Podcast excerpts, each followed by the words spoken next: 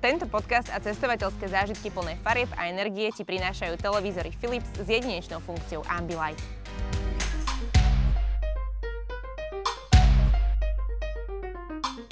Ahojte milí diváci, respektíve aj poslucháči, vítajte opäť pri ďalšom Travel podcaste. Ja som veľmi rada, že ste si nás zapli, že nás počúvate, či už prostredníctvom napríklad nejakých streamovacích služieb ako YouTube, alebo teda ste si nás zapli na Spotify. Verím, že si užívate váš voľný čas a my sa ideme opäť baviť o cestovaní. Tentokrát je našim hostom Naty Kerny. Ahoj Naty, vítajú nás. Ahojte, ďakujem veľmi pekne za pozvanie. Cítiš sa v pohode, všetko fajn. Áno, uvoľnila si ma, lebo sme mali taký 20 minútový rozhovor a ja sa vždy viem uvoľniť, keď si dám že nejdeme rovno na vec. Lebo... Presne o tom sme sa bavili, že človek proste dokáže byť v pohode a potom sa zapnú kamery a zrazu, že čo, ako, ako mám vystupovať, že proste sa od toho človeka očakáva, že sa nemôže pomýliť, proste, že, musí byť, že si musí dávať pozor na to, čo povie, takže verím, že je to v pohode, ale my ideme začať s cestovaním a mňa prvá vec, ktorá zaujala, je, že ty sa zasekla na Bali, keď sa začala korona. Mm-hmm. To som sa len tak akože dopatrala na Instagrame. O, ako to bolo a či, či to bolo v pohodičke, ako si sa dostala domov? Áno, vieš čo, začínala prvá vlna pandémie a ja som vedela, že you have to risk it to get a biscuit. Takže som si povedala, že je možné, že tam ostanem pol roka, doma mám rodinu, neviem, ako bude to prebiehať, ale rodičia povedali, že utekaj, že bude teplo, užiješ si, tu to bude depresívne. Podporili ma v tom a mne stačí naozaj podpora mojej rodiny. Neváhala som, poletela som bolo to určite najlepšie rozhodnutie. Teraz už s odstupom času to viem naozaj povedať. Aj keď veľa ľudí ma súdilo, že som cestovala v tomto nečase, úplne som si uvedomovala svoju zodpovednosť, ale mala som rovnako, dodržovala som opatrenia tak ako v Indonézii, tak aj potom, keď som sa vrátila. Tá dovolenka bola úžasná, pretože všetci, ktorí sa zľakli, z Indonézie cestovali späť mm-hmm. domov a my sme zažili Bali tak, ako si podľa mňa nepamätá žiadny turista za 15 posledných rokov. Boli prázdne pláže, prázdne kaviarne, prázdne ulice. Keď poznáte tú Indonéziu na skútroch, kde je milión ľudí, kde sme mali prázdne ulice a mohli sme celý ostrov proste skútrovať, bolo to úžasné. Ty si tam išla kedy, teda v marci, hneď ak sa to začalo, alebo ako? Áno, na začiatku marca. A to bol tvoj plán akože už predtým, alebo ty si si proste povedala, že ja tu nechcem byť, že ja chcem niekam odcestovať, alebo to bol plán už predtým? To nie, my sme mali kúpené letenky dopredu, asi rok. Uh-huh. Nikto ale nečakal, že príde korona. A my sme boli presne na tých váškach, že buď nám prepadnú letenky, alebo si ich dáme nejak refundovať, ale tie lety stále lietali, takže mm-hmm. by nám pravdepodobne prepadli, alebo to riskneme. A mám svoju úžasnú bláznivú kamošku, ktorá povedala, že a poďme. no a čo ste tam akože spoznávali, takže aký ste tam mali program? Uh-huh. My sme bývali v Surhause s ďalšími Slovakmi a Čechmi. Mm, ten... Ty inak rada surfuješ, že? Vieš čo, rada je asi nesprávne slovo. Rada sa pri tom fotím, lebo je to estetické a krásne, ale nejde mi to. Mm, neviem, či je to tým, že ja som veľmi slabúčka, mm-hmm. lebo ja mám utlé, chudé telo a je to naozaj náročný šport na hrudník, na nohy a mne veľmi od, vytrčajú bedrové kosti. Takže mám dve chrasty, vieš, na bedrových kostiach a nie je mi to príjemné. Ešte do toho, keď ma zmelí nejaká vlna, že mi o, more vyčistí dutiny, buchnem sa o kameň, takže som potom celá doráňaná. Takže asi toto nie je úplne že ideálny šport pre mňa, ale rada ho vždy vyskúšam, keď som v krajine, kde sa dá surfovať. Lebo ono to vyzerá perfektne, ja si pamätám, že to tiež skúšala, bola som také, že wow, že toto je akože sen, ktorý som si proste chcela akože splniť, že chcela som ísť na surf, ale ty reálne, ak sa dostaneš na tú dosku, tak ju chceš hneď zaučiť, lebo tebe už sa nechce ísť do tej vody zase, nechce sa ti proste mať tú vodu v ušiach a neviem čo, že proste je, dobre to vyzerá, áno. ale nie je to až tak. Tí ľudia si nevedia predstaviť, lebo ty s tou doskou sa musíš dostať ďalej vlastne od brehu no. a ty ideš proti prúdu mm-hmm. s tou ťažkou doskou a teraz jedna vlna ťa vezme naspäť 2 metre. Teraz metr ideš dopredu a zase ideš meter dozadu, takže je to trápenie sa iba dostať na vlnu. Čakáš, čakáš, čakáš, dokým chytíš vlnu, spadneš, zmelí ťa to, buchneš sa a som úplne že demotivovaná. Takže možno som nemala na to ani ideálne podmienky. A bolo to super. Potom samozrejme už začali byť prísnejšie opatrenia aj v Indonézii, na Bali. Začali sa zatvárať kaviarne a aj pláže. A my kvôli tomu sme tam išli, tak sme začali zvažovať cestu domov. Uh-huh. Už prvýkrát nás kontaktovala ambasáda, že slovenská ambasáda, máte možnosť ísť repatriačným letom domov, odporúčame aha, to, aha. pretože sa budú rušiť lety a už sa nedostanete domov, nevieme dokedy. Uh-huh. A my s Mašou, že ale čo si ostaneme tu, však je tu teplo, v teple vírus má ako keby horšie podmienky na život, uh-huh. že sa tak nešíri že ostaneme, aj tak sme iba v uzavretej komunite, my sme žili v takej bubline v jednom surfhouse a že nemáme sa od koho nakaziť, lebo nikto s niekým sa nestretal a naozaj tam boli iba jedna partia. No, začali sa rušiť lety aj našim kamošom, nám sa zrušili lety a už sme vedeli, že sa nedostaneme domov. Tak sme dostali druhú šancu a ozvala sa nám Česká republika, ambasáda, že poďte domov. a my stále, že nejdeme, ne, nejdeme, nám sa tu páči, je tu teplo, videla som na sociálnych sieťach strašne veľa negativity, mm-hmm. ľudia boli depresívni, zavretí doma. Mm, že nič ťa ako keby nelakalo vlastne sa sem vrátiť. Ale to by som klamala, však som tu mala snúbenca. Ja, aha, no dobre, dobre. rodinu, všetci sa, všetci sa asi už aj bali, lebo už uh, tej negativity a strachu bolo naozaj veľa. Tak, takže tak. A teraz som sa pozabudla, ale hneď si spomeniem, chytím niť. Že ste v Česku, že vám boli z Česka, teda z Českej ambasády, že poďte, poďte. Ďakujem. Presne tak. No a s Mašou sme povedali, asi je správny čas, že ísť domov, lebo už to vyzeralo nebezpečne. Sadli sme na repatriačný let, bolo to malé lietadielko plné Čechov. Tí Češi samozrejme oslavovali cestu domov, takže sa všetci popíjali. Ale na tom by nebolo až tak nič zle, keby nezačali vrieskať a my sme s nimi necestovali asi 20 hodín, lebo my sme mali 4 zastávky tankovacie. Tá cesta bola nekonečná. Vystúpili sme v Prahe na letisku, no a samozrejme sme museli ísť do štátnej karantény. Mm-hmm. A teraz už začali chodiť tie správy, že ha, tam máš za to cestovanie. a my, my sme vlastne spadali pod výnimku, lebo mám stravovacie uh, obmedzenie. No ale moja Maša nemala, tá moja kamoška. Ja vravím, že keď sme sa dali na spoločnú cestu, tak ja ťa samú do karantény nenechám ísť. A išli sme spolu. V Bratislave na Kramare povedali, že majú obsadený stav. A my, že oh, tak to môže byť už iba lepšie. Odviezli nás do Liptovského Jánu, a bolo to úžasné. Mali sme veľkú hotelovú izbu s balkónom, kde sme cvičili. Boli sme tam 9 dní, varili mi vegánsky a gluten free. Uh, upravili sme si fotky a išli sme po týždni domov. Takže vlastne ty hodnotíš úplne pozitívne slovenskú karanténu, povinnú karanténu, ktorá bola úplne tá prvá, čo väčšina ľudí hovorila, že tam majú zlú stravu, že uh. je tam otrasný prístup, že proste sa tam miešajú negatívni s pozitívnymi a tak ďalej, takže ty môžeš povedať, že to bolo úplne super. Ja to môžem vyvrátiť za seba. Mala som úžasnú skúsenosť. Kuchárky mi volali, chutilo vám, čo vám máme uvariť, že ja mám chuť na palacinky, pôjdem, kúpim bezlepkovú múku, navarím vám. Boli veľmi ochotní, milí. Takisto aj testy prebehli veľmi... A prečo si tam vlastne bola až 9 dní? Uh, ono pôvodne bolo tak, že si muselo stať dva, dva týždne v karanténe. Uh-huh. Ale testy sa mohli robiť už na 8 deň. Takže uh-huh. 8 deň nás odtestovali a 9 deň sme mohli ísť domov. Aha, lebo ja som si myslela, že to bolo hneď nejako tretí alebo piatý, takže vlastne až 8 dní. V tej prvej vlne to bolo tak. Ešte sa nevedelo, že po koľkých dňoch sa ten vírus prejaví, takže nás tam nechali vlastne 8 dní. A potom, keď si na tým rozmýšľala, že či by si ešte stále zostala na Bali, tak mala by si sa potom odtiaľ ako dostať? Uh, dlhší čas nie, lebo tam ostali moji kamoši z toho surfhouse a tí sú tam niektorí doteraz. Už samozrejme boli príležitosti, kedy sa mohli vrátiť domov, ale už si tam našli práce, zabývali sa, proste brali to ako osud, takže tam ostali. A teraz je vlastne dosť ťažké sa aj do Indonézie všeobecne dostať, lebo ona je stále zatvorená, takže si si ju poriadne užila a potom Pre, si vrátila. Presne tak. Uh, cez leto si ako cestovala? Kde si bola? Bola som v Chorvátsku s rodičmi a spomeniem si, že či som bola, a na Santorini v Grécku som bola.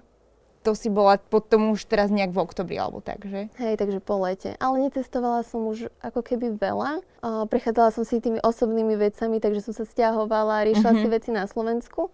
A tieto dve cesty si spomeniem. Možno som ešte niekde bola, ale keď človek cestuje, tak už si nepamätá tú postupnosť. Hej, ty dosť veľa cestuješ, to samozrejme vidieť aj na tých social, že proste fakt, že krajina za krajinou. A asi to bol taký tvoj sen, že vždy si chcela objavovať proste, či už kultúry alebo nejaké iné jedlo.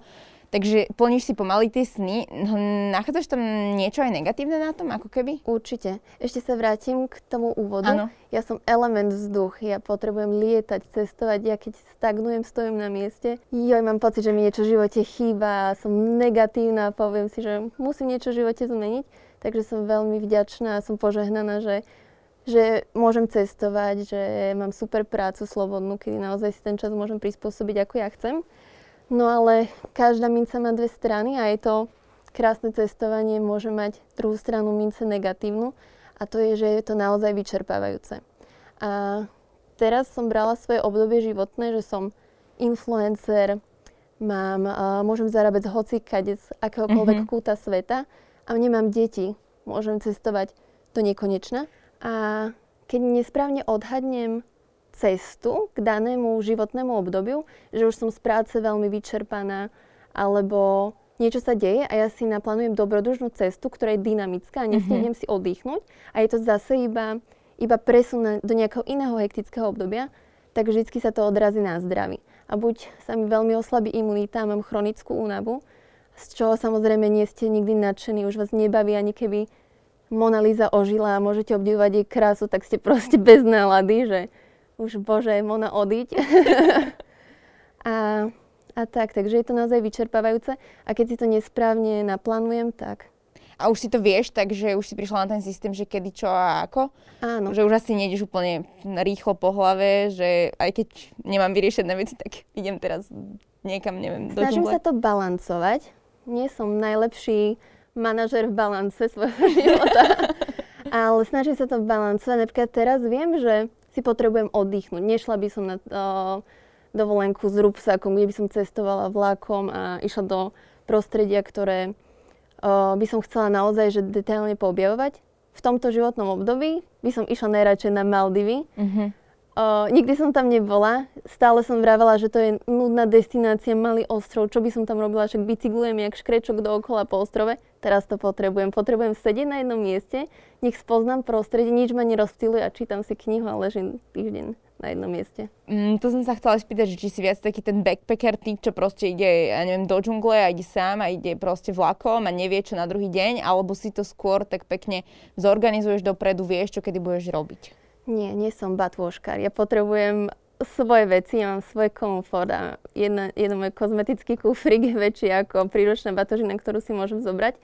Takže nikdy som nešla s batohom. Ale ozaj raz som bola na raftovačke v Slovensku, takže to bola moja jediná dovolenka, bola úžasná. Ale už som sa potom k tomu nejak nedostala. A som skôr organizačný typ, že potrebujem si naštudovať cestopisy, pozrieť si cestovateľské blogy, nadchnúť sa pre tú krajinu, že čo ma čaká a už som potom kľudná, keď viem zastávky, ktoré ma čakajú na mojej ceste, hotely. Chcem to mať všetko pre, predpripravené. A aj si ti stal niekedy nejaký taký nepríjemný zážitok, že si sa dostala do situácie, kedy si ako keby že nemala niečo zorganizované, alebo proste možno si nemala dobre vyspatá, alebo niečo ťa prekvapilo Ježiš, vieš, čo ma prekvapilo, lebo ja už som sa brala, hej, som sa dala, dala som si sama nálepku, že som cestovateľka, úplne, že úžasná, že nemôžem spraviť chybu. A mala som narodky teda v oktobri, išli sme s rodinou do Grécka na Santorini a ja poviem, že nechajte to na mňa, zorganizujem všetko. Keďže som mala výpadok kvôli korone, moje skills sa značne zhoršili. Zabudla som urobiť check-in. Nekúpila som batožinu. Moja rodina pozerala, že ju púšťame do sveta samú. Veď ona sa nám raz nevráti. Úplne, že všetko, čo sa dalo pokaziť, od prenajmu auta, ktoré nám nakoniec nevydali. Hotel bol problém. No tak to bola komédia naozaj. Tam bolo vlastne aj veľa oficiálít kvôli Grécku, že oni chceli aj nejaký formulár predtým, asi aj také Presne veci, tak. takže možno všetko, jak sa ti to Ten som zvládla. Ten som zvládla, robili nám testy na letisku, uh, robil sa rýchly CRP test, takže to bolo fajn. Cestuješ aj sama niekedy? Ak sa ráta študijný pobyt, kde som bola na strednej škole, tak som bola 9 mesiacov v Anglicku. Nie je to úplne, že byť sama cestovať, bola som na jednom mieste, našla som si spolužiakov, takže asi sa to neradí medzi cestovanie. A keď sa zamyslím, nikdy som asi nebola úplne sama že buď idem niekam, kde som 3 dní sam a počkam niekoho a už mm-hmm. potom spolu cestujeme. Rozmýšľam ale nad cestovaním. Nešla by som u- určite sama. Mm, asi na to nemám dostatok odvahy, ale veľmi sa mi páči teraz zajazd v jednej dobrodružnej cestovke, kde ponúkajú o, zajazd na Island mm-hmm. a išla by som kľudne s nimi. Že by som išla sama, mala by som slúchatka, čítala by som si po ceste knihu, vystavili by ma, vyhodili z autobusu, pozri si vodopad, pozriem si vodopad, sadnem späť do autobusu. Že by si tú organizátorskú stranu dala mm-hmm, niekoho druhého, aby si to sama dokázala užívať. Lebo sú napríklad proste baby a odvážne, ktoré idú sami, že proste do Indie alebo tak, vieš, ale na to si myslím, že musíš byť asi, musíš mať nejakú dávku odvahy Áno. alebo toho takého poradného adventure, lebo to ja by som tiež napríklad nešla, takže skrz to sa pýtam, že ja tiež by som išla vždy iba s nejakým proste človekom, Áno. ktorý je možno skúsenejší v cestovaní alebo prípadne tak. Ale za teba nejaká úplne, že najväčší highlight cestovateľský, lebo však prešla si, ja neviem, asi, ako nebudeme to možno ani všetko, ale že viem, že si bola, že na Bali, boli ste v Marrakeši, proste čo všetko, Berlín, New York, vieš, že z každej časti sveta, takže sa na to asi vieš tak pozrieť trošku, že čo ťa najviac začarilo. Každá krajina má naozaj niečo do seba a všade vo svete by som vedela vypichnúť highlight, že čo sa mi v tej krajine najviac páčilo, ale celkovo to bola asi Arizona, lebo sama by som si asi tú destináciu nikdy nevybrala. Bola som tam v rámci mojej práce. Dostala som sa do Arizony a som za to veľmi vďačná, lebo možno by som sa tam nikdy inak ani nedostala a dnes viem, že chcem práve cestovať po týchto podobných krajinách. Mm, veľmi ma očarila príroda, lebo my si, Európania, predstavujeme prírodu ako jazero, hory, zeleň. Ty prídeš do Arizony a zrazu sa ocitneš ako keby v nejakej virtuálnej realite, kde je všetko okolo teba kriklavo oranžové, červené. Teraz ešte aj tá obloha, keď zapadá, je oranžová a ty máš pocit, že, že si úplne v nejak na Marse naozaj. Takže to, to mi vyrazilo dých. A potom s mojou kamoškou sme si povedali, že ideme navštíviť Grand Canyon. Ona ho už predtým videla a povedala mi, že no som zvedavá, ako zareaguješ.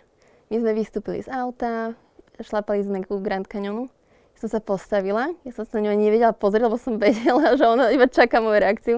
Rozplakala som sa na šupu a to bola vlastne moja prvá takáto silná emocia cestovania, že som nikdy predtým nevidela červenú pôdu. Ja som bola vlastne na tom útese z hora a videla som všetko z vrchu a ja som sa cítila, že to je neskutočné. Že chápem, že tam chodia ľudia kempovať na mesiac. Úplne by som si to chcela celé obísť z každej strany. A v Arizone si bola na koľko? Dva a pol týždňa to bolo asi cca. A to si mala všetko pracovne? Týždeň som bola z, vlastne v spolupráci a druhý týždeň som bola s kamarátkou. Podarilo sa nám vlastne predložiť si letenku, ktorú zaplatil klient a ubytovanie sme mali tiež vlastne vybavené, pretože som sa pýtala na Instagrame ľudí, že nech mi pošlú tipy, čo robiť v Arizone a ozvala sa mi Slovenka, že tam majú domček, že nám ho kľudne prenajmu, takže sme boli vďakaní aj ako keby mali sme zadarmo ubytovanie. To je hrozne príjemné, keď proste Slovak v zahraničí sa ozve tomu druhému, že mám pocit, že sme takí súdržní, čo sa týka akože toho je. zahraničia. Že taký, akože už aj teraz mám pocit, že na Slovensku to zlepšuje, že sme stále k sebe milší a privetivejší. Je ale to, tak to je to inak akože veľmi silné. Takže určite Arizona za teba, hej? Áno. A pracovne, len pracovné veci, akože cestovateľské, kam si sa dostala v rámci práce? Bola som v Paríži, to je asi všetko. Nespomeniem si, že by som bola niekde inde. Možno bolo, ale teraz si nespomeniem. Určite Paríž ma oslovil, lebo ja som tam predtým nikdy nebola, ani ma nelákalo ísť do Paríža. Mm-hmm. A keď idem cez spoluprácu, na tom je úžasné, že oni si dajú záležať, lebo tam majú influencerov z celého sveta, napríklad ako to bolo v Arizone. Oni nám zabukovali privátny koncert nejakých známych kapiel, ktoré ja som nepoznala, lebo ja počúvam hip-hop a toto boli také boho dievčatá. Mm-hmm. Uh, aj v tom Paríži to bolo takisto, že sme boli v najluxusnejšej reštaurácii. V New Yorku som bola ešte vlastne cez spoluprácu. Takže, takže tak. A ty, keď si vyberáš sama pre seba o destinácie, tak čím sa riadiš? Kde ťa to najviac lákalo? Podľa čoho vieš, kam chceš ísť? Riadím sa intuíciou. Celý život, v každom svojom odveti. A keď sa mi niečo zapáči, niečo vidím, alebo ja vždycky mám nutkanie niečo vidieť a zameriam sa a potom sa tá moja myšlienka zväčšuje, obaluje a chcem si to hrozne splniť. Takže, takže tak intuitívne a, a niekedy aj tie moje ako keby destinácie, ktoré si vytúžim, potom tak uh, pominú. Ale, ale idem intuitívne. Aj teraz mám vlastne na svojom bucket liste toľko destinácií, ktoré by som chcela vidieť, že, že si ich postupne chcem odškrtávať a rovnako aj do Arizony by som sa vrátila hneď. Vieš, že sú aj destinácie, do ktorých by som sa veľmi rada vrátila. A v čom máš pocit, že to tak najviac obohacuje? Alebo teda, že ako vnímaš tú investíciu do cestovania? No, myslím, že si správne povedala, ten, už si aj odpovedala, je to investícia. Takže vracia sa mi to v každom severe, lebo vidím, aký je svet rôznorodý a čo všetko nám ponúka a ja sa ho snažím proste všímať, ja som veľmi vnímavá. Snažím sa nasávať, vidieť rôzne kultúry, architektúru a človek, keď to vidí, tak je o mnoho ohľaduplnejší, mm-hmm. uh, akceptuje každého, lebo, lebo sme si všetci rovnakí. Uh, milujem cudzie kuchyne, takže uh, experimentujem, skúšam rôzne jedlá. Všetko na tom cestovaní mi vlastne rozširuje obzory. Ty si ale vegánka vlastne, si spomínala. A ja sa stravujem vegánsky, plant-based. Ale a... čo sa týka kozmetiky a ostatných vecí, tak, tak tam nie som 100%. A kedy si sa, akože, no, odkedy si vegánka? Ako dlho? Ja mám veľmi rada výzvy. A bola to výzva na Instagrame Veg January asi pred tromi rokmi. Ja som veľmi zlá v matike. Ani nie, že v matike, ale v čase. Ja sa strácam v čase, lebo ja som vietor. Takže ja si nepamätám, či to boli 3 alebo 4 roky. Ale teda dala som sa na výzvu Vek January a vydržalo mi to doteraz. To fakt? Mm-hmm. A ako vyzerá, že keď ideš teda cest, že vieš, cestuješ a nie vždy sa dá podľa mňa, alebo dá sa vôbec tak, po, po všetkých cestách vegánsky stravovať?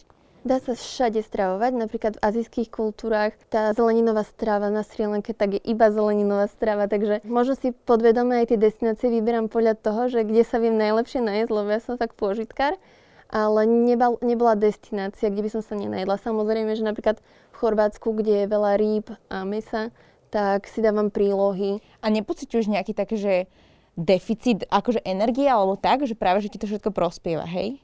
A energia mi určite nechýba, keď uh, som niekde v, v zahraničí a vidím napríklad ryby, ligy na žaru v Chorvátsku, tak samozrejme, že mám na to chuť a objednajú si to rodiče, tak si dám, že nie som úplný extrémista. že keď no, si moje telo pýta, tak si ne, neodopriem, lebo teraz mám výzvu. Ale viem, že v nej chcem pokračovať, lebo sa mi veľmi páči ten životný štýl. Viem, ako veľa pomáham životnému prostrediu a ako individualista, tak to viem jedine najviac pomôcť planete. Takže je to už... O, viera je zlé slovo, ale je to už niečo, čomu verím a je to taká moja, moja hodnota, ktorej sa držím.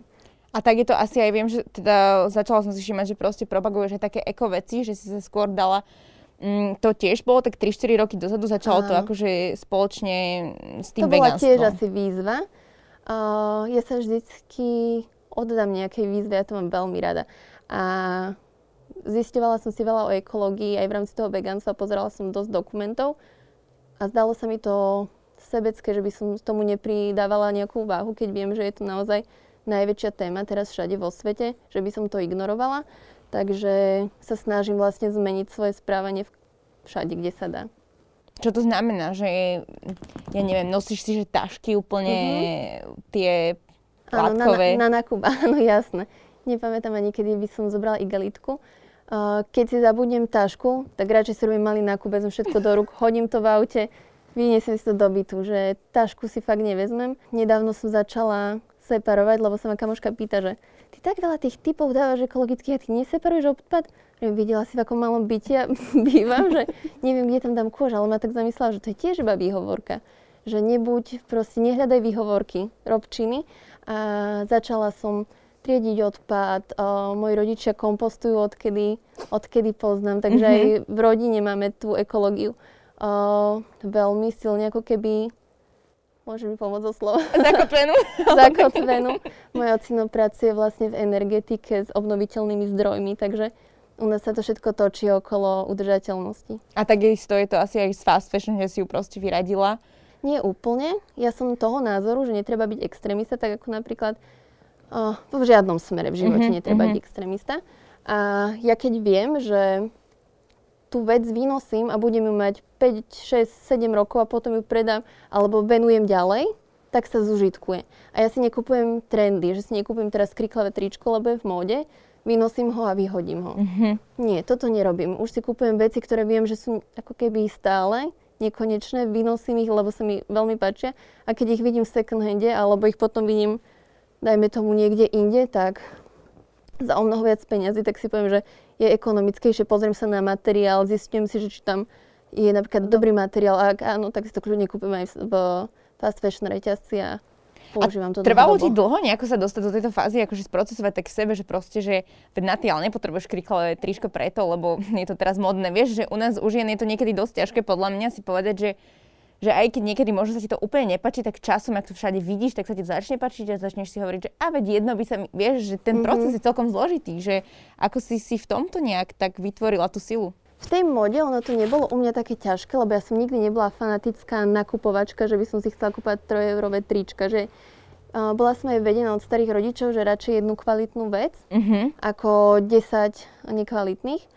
A to si naozaj nesiem, že možno v puberte som si kupovala, lebo to bolo naozaj modné, chcela som zapadnúť do uh, partie v triede, ale to boli proste krátke úseky v mojom živote, inak som nikdy nebola takou fanatickou nakupovačkou, že by som... že vyskúšala ale, ale zase, zase je to vidieť, že pre modu máš cit, ale že vieš, automaticky to nemusí súvisieť s tým, že tráviš proste neviem koľko nakupovaní, či už online alebo niekde v nejakých shopoch. Nie, to vôbec. Ale je to teda napríklad aj na tých sociálnych sieťach, že vidieť, že proste sa v tej mode vyznáš. Že, ešte te, pre, za, preskočím, nepreskočím, zastavím. Uh, mne veľmi pomáha v tom, že mám spolupráce so značkami a tým pádom nemusím hľadať veľa, ale viem, že týchto troch obchodoch si mám niečo nakúpiť, takže si tú povinnosť vlastne odškrtnem a som rada, lebo ja neviem, ako tie ženy si searchujú všetky tie weby, mňa to nebaví. Mňa to nebaví. Napríklad teraz bola Pangea hit a ja som sa na to pozerala, čo je tento uh, komplet a ja si vravím, že á, pekné, ale že ja by som si to asi nekúpila. Pangea mi píše, ahoj na tým, môžeme ti poslať veci? A hovorím, že no tak pošlite, lebo je to udržateľná značka, máme rovnaké hodnoty, ale ja by som to v živote sama mm-hmm. nekúpila. Že nie si ten typ, čo bude teraz 3 hodiny sedieť a proste Lebo je to trendy no, a teraz mm-hmm. čakám na ten lounge, aby som to stihla. Ale veľmi veľa dievčat naozaj má úplne že prehľad o tom, čo sa nosí, kde je to za aký peniaz a tak ďalej, že proste Áno. veľmi veľa tým trávia čas a aj to sa chcem spýtať, že keď teda ty pracuješ na tých sociálnych sieťach, tak ako si vyberáš, že s kým budeš spolupracovať a s kým nebudeš, alebo koľko, veď máš už akože ako takú silnú základňu. Takže ako to selektuješ? Je to opačne. Oni si vyberajú mňa uh-huh. a ja sa potom rozhodnem, že či idem do tej spolupráce alebo nie.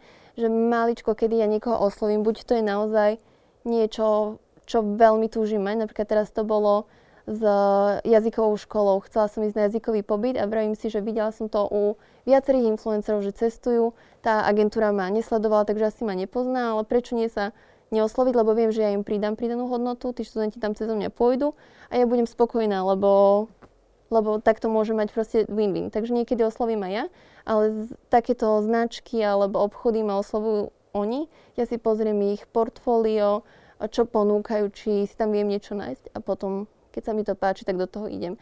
Videla som ale aj veľa influenceriek, presne ako hovorí, že o, sa im páčia malé obchodiky s čínskymi handrami alebo z AliExpressu a robia to, lebo to majú zadarmo. Ja by som v živote nič také nerobila, lebo mi to príde o, nepríde mi to proste vhodné podporovať takéto. Ty si niekedy tak rozmýšľala vôbec, že akože, alebo že či si mala niekedy víziu toho, že budeš vlastne takto pracovať. Vieš, že ako sa to celé tak zomlelo? Akože ono je to možno taká zvláštna otázka, ale vieš čo, myslím, že či viem, si niekedy vysnívala, že ja budem proste mať toľkoto followerov a budú mi tie práce chodiť. Nikdy som nevedela, že existuje nejaké také povolanie. Ani som v detstve nemohla snívať ako dnešné deti, že ja by som chcela uh, vieš, Presne, že vtedy to bolo také, že nikto nevedel, že tá pracovná pozícia Áno. existuje, alebo tak, že... Ale od detstva som to robila, čo robím dnes. Líčila som sa, fotila som sa, mne tatino kúpil asi v desiatich rokoch kameru, lebo videl, že ma to neskutočne baví. Ja som fotila všetko, hlavne psov, lebo ja milujem zvieratá. takže som chodila, fotila som psov, fotila som seba, ja som vždycky chcela mať pekné fotky pozerala som si časopisy a si viem, že wow, že ako toto odfotili, že to krásne nasvietené a vždy ma zaujímala tá fotografia. No a potom prišli sociálne siete, ale ja som tam nevidela žiaden potenciál. Ja som uh-huh. nevidela, že niečo také môžem niekedy robiť. Mala som zavretý profil, mala som tam 200 followerov, alebo o, maličko followerov. A našla som si teda priateľa, o, pil si ho v tej dobe a on mi povedal, že ty si zaujímavá, ľudia ťa budú milovať, že otvor si profil. Ale ani on to nerobil s úmyslom, že a že zarobíme, zarobíme z toho a dáš mi 50%. Nie, iba bol taký, že však ty si krásna, rada sa prezentuješ, ľudia ťa majú radi, choď do toho. Tak on ma v tom podporil, otvorila som si profil a možno po dvoch, troch mesiacoch sa to začalo um, sa to celé rozbehlo. nazbierala som si followerov vďaka Lukášovi na začiatku. Potom už som videla v tom, že keď robím organický content a viem tým ľuďom niečo predať, tak je to vlastne naplňujúce, že, že oni ma počúvajú, oni sa mnou rozprávajú a fakt mi píšu, že moje odporúčania na bezlepkový chlieb je, im robia radosť, takže... Že už si tam vytvorila tú komunitu, naučila si sa ako s tým pracovať, lebo vieš, akože teraz sa hovorí tak veľa, že si musíš proste všetko vizualizovať a snívať, ale... Manifestovať, tak... to no, je dnešné slovo. Áno, tak, ale že že ako sme my mohli vedieť, že sa niečo bude manifestovať, vieš, keď proste teraz už tie deti vedia, chcú byť Áno. youtuberi, že v školách sa hovorí, že proste chce byť youtuber a neviem čo, že namiesto astronauta hovoria takéto povolania, ale vtedy ako keby nebolo dostupné, takže som zvedavá, čo bude za 10 rokov, aké povolanie. TikTokery budú za chvíľočku. Vlastne áno, hej, to si inak neskúšala? Skúšala, predstav si, že ja som úplne otvorená hociakému vytváraniu kontentu. Mm-hmm. Takže ja som vedela, že aj na TikToku nájdem krásne videá, či to bude make-up, či to bude móda, cestovanie, lebo aj tam sú naozaj že kvalitné účty so super obsahom. Ja tam mám angličtinára, mám tam eh, beauty blogerky, ktoré naozaj robia úžasnú prácu. Takže ja som sa na to zo začiatku dala. Uh, moje prvé video, neviem, ten algoritmus to potlačil, mm-hmm. malo to asi 80 tisíc zhliadnutí. Dala som tam druhé video a zrušili mi účet bez dôvodu neviem sa dopracovať, neexistuje normálne moje meno na TikToku. A potom si vravím, že to je znamenie, už sa tam nevrátim. Že to je osud, A dnes že... je už vlastne ten TikTok aj na Instagrame, takže keď sa rozhodnem, tak môžem to robiť na Instagrame. To je vlastne tie relisky, hej, hej, hej. Um, keď sa bavíme o tých sociálnych sieťach, tak pociťuješ aj nejakú takú, že negativitu tam ešte stále, lebo neviem, či to snažíš sa vytesňovať, alebo že či máš pocit, že je tam jej veľa, že či je tam, každý to hovorí, že to je toxické, alebo že či si tam vieš nájsť aj niečo také práve dobré a vytesniť to zlé. Neviem, kde začať. Keďže som influencer, tak uh, sa na mňa díva veľa ľudí. Mm-hmm. A mhm. samozrejme nie som každého šalka kávy, takže tá negativita prichádza. Ja som ale človek, ktorý aj na základe mojej práce nemá ten telefon stále v ruke a ja odmietam takýmto ľuďom vlastne od, od, reagovať na to, odpovedať, krmiť ich negativitu. A naozaj za tie tri roky oni nevidia zo mňa, odo mňa žiadnu interakciu mm-hmm. a ja som pre nich podľa mňa už tak vzdialená, že ma nevedia ako dostať, že za tie roky naozaj mne chodí minimum hejtov alebo sem tam mi niekto napíše nenavistnú správu z anonimného profilu, ale ja asi tou mojou ignoráciou mm-hmm. som si ich úplne odplašila, že, že sem tam mi príde niečo, ale úplne to zase nechám odignorovať a idem ďalej. A najviac ťa momentálne teraz živí Instagram. Mm-hmm. Nemáš nejaký, nejaký iný job? Mám, mám, mám. Uh, nie je to full-time job, ale vlastne pomáham ďalším osobnostiam vytvárať content.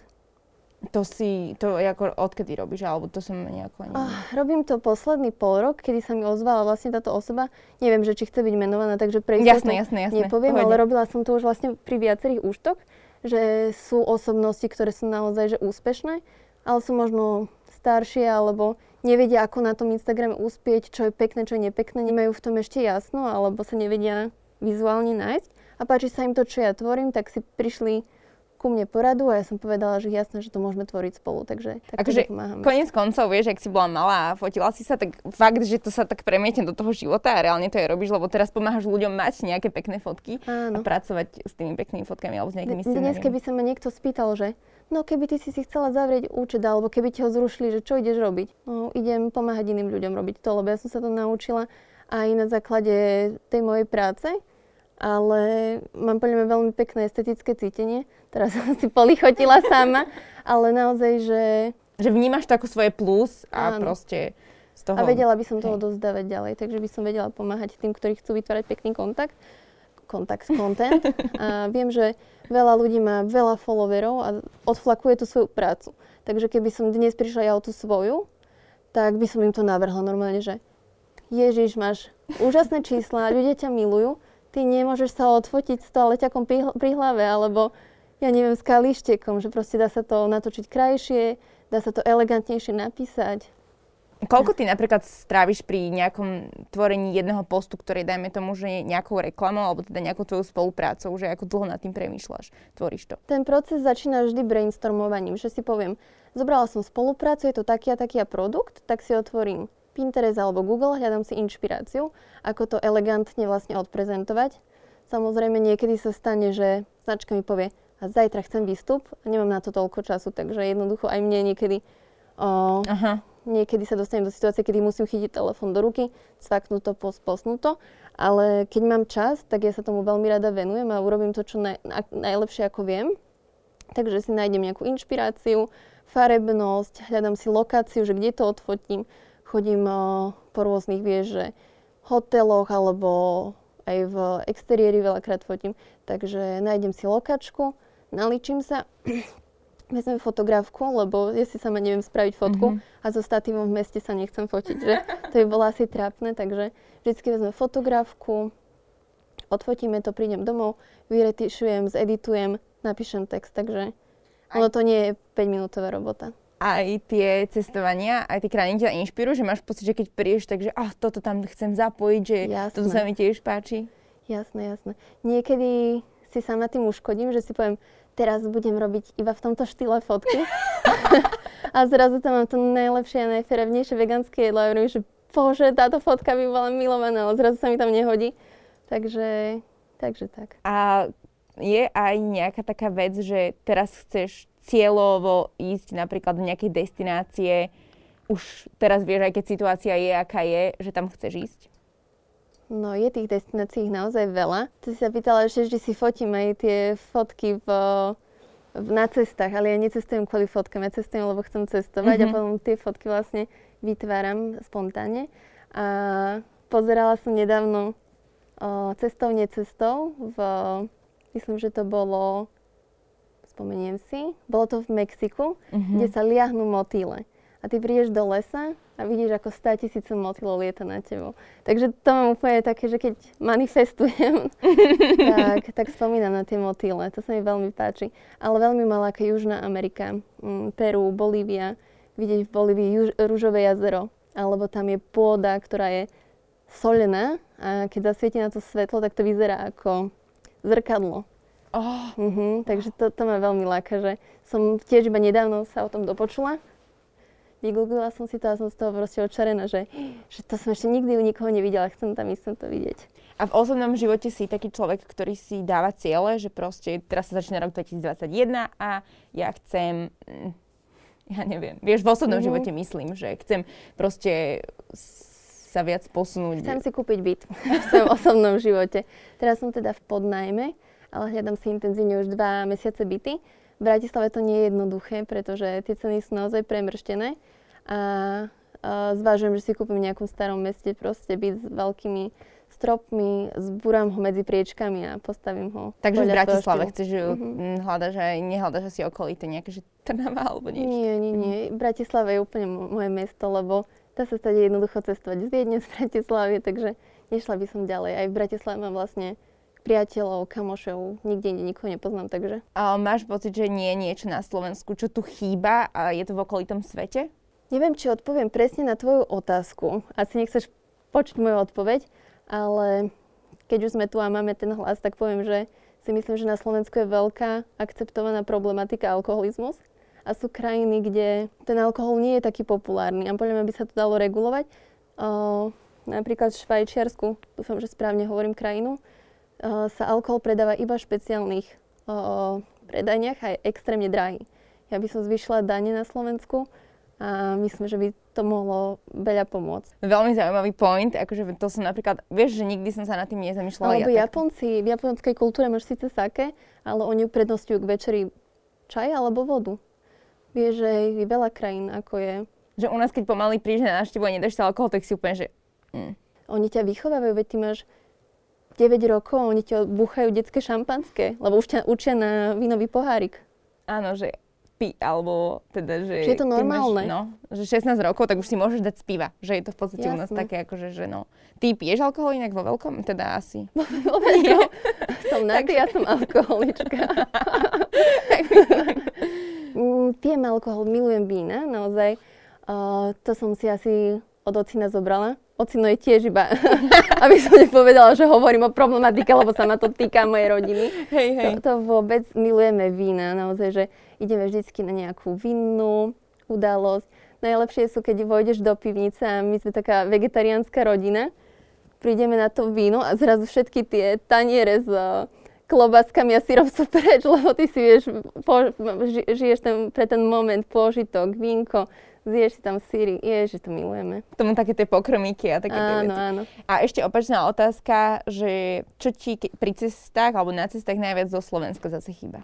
Osobne určite rodina, vie, že o, keby som sa dnes mala niekam odsťahovať a ja som úplne vetroplach, že ja by som vedela vždy aj na Aliaške, chýbala by mi veľmi rodina. Dobre, tak ešte takto, že keby si si vedela na Aliaške, ale viacej.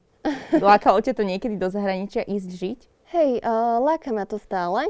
Ja sa nebojím práce, ja mám zdravý rozum, zdravé ruky, práce sa nebojím, takže viem, že kamkoľvek by ma postavili, aby som sa proste uchytila, ne, nebala by som sa o samú seba. A ja milujem objavovať nové veci.